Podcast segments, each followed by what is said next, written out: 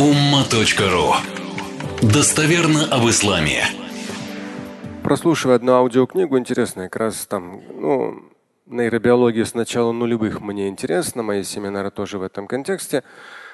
Слушал одного, он сам психиатр с конца 90-х, довольно интересно. Ну и в том числе в очередной раз он там со своим акцентом, всегда нужно иметь, ну, со своим акцентом в смыслах, говорит о том, что человек, он безволен. Человек, он на все сто процентов управляем своим мозгом. Ну, потом он поясняет. Я тоже об этом говорю на семинарах. То есть человек на все, на все сто процентов ведом подсознательным. Но все-таки несколько процентов у нас есть что-то менять. И вот как раз вчера с детьми обсуждая вечером, я говорю, что очень важно. То есть там несколько примеров как раз привел. Эм, что очень важно, то есть мы бессознательные. Там даже в одной книге был пример. Ну, вот этот как раз психиатр, он говорит, я, говорит, в конце, ну, лет 20 назад на беседу, на консультацию пришла женщина с сыном, подростком.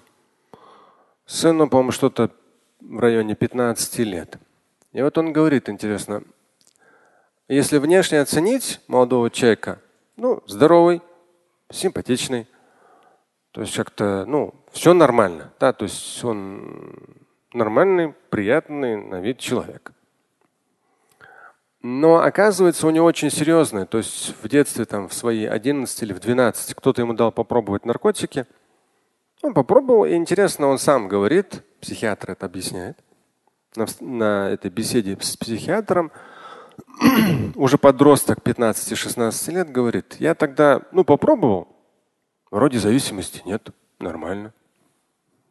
Хорошо. Еще раз попробовал, тоже вроде зависимости нет. Но на самом деле, говорит, зависимость была изначально.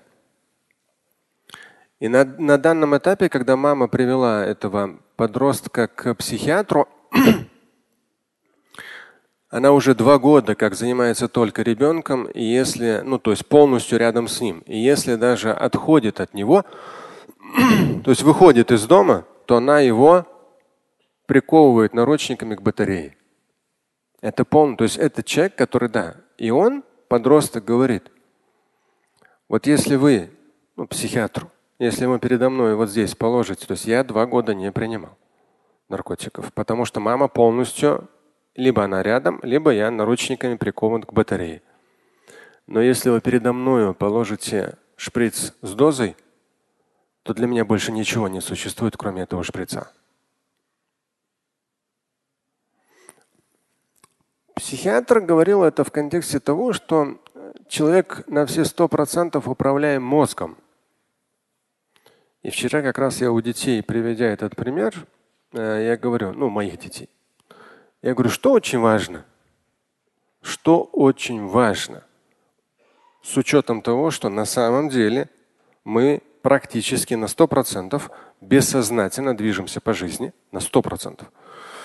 И только потом осознаем. То есть, когда мы что-то сделали, мы осознаем. То есть, если вы обращали внимание, иногда даже вот вы просто идете, ну, например, я не очень хорошо вижу даже в очках. Я могу человека издалека не заметить. И потом уже близко я его замечаю.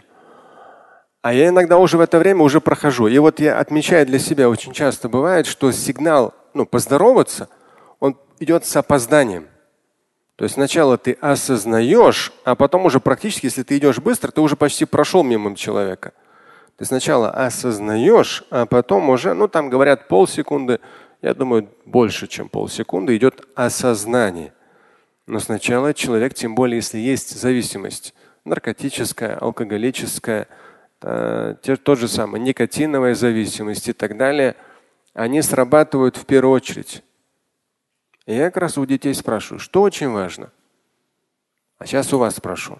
Как раз первый из тех, кто из моих детей ответил, он был, ну, там было четверо младших, двое старше, они уже как бы так самостоятельно. И чтобы вы, что очень важно, зная да, научно доказано, да, это все опыты. Очень сложно осознать, что ты делаешь. Много что мы делаем на автомате. Поэтому что крайне важно? Говорите вы? обдумывать невозможно, потому что вы сначала делаете, а потом думаете. Не приближаться, планировать, иметь цели. Ха. Один из моих молитв, один из моих сразу выпалил, младших четверых, подчеркну. Сразу сказал, очень важно, чем мы загружаем наш мозг. Он работает на автомате. Мозг. Что ты постоянно туда грузишь, то в итоге на автомате и сработает. Поэтому говорится окружение сильнее воли. Поэтому мы на джум'a приходим раз в неделю. Поэтому у мусульман есть пять обязательных молитв, когда они останавливаются, обращаются к Богу и читают ту же самую фатиху многократно, которая их в том числе возвращает вот ихдина сират мустаким на верный путь. И причем мы не просто говорим себе, что мы сами по нему идем. Нет. Мы просим у Всевышнего, чтобы Он нас наставил.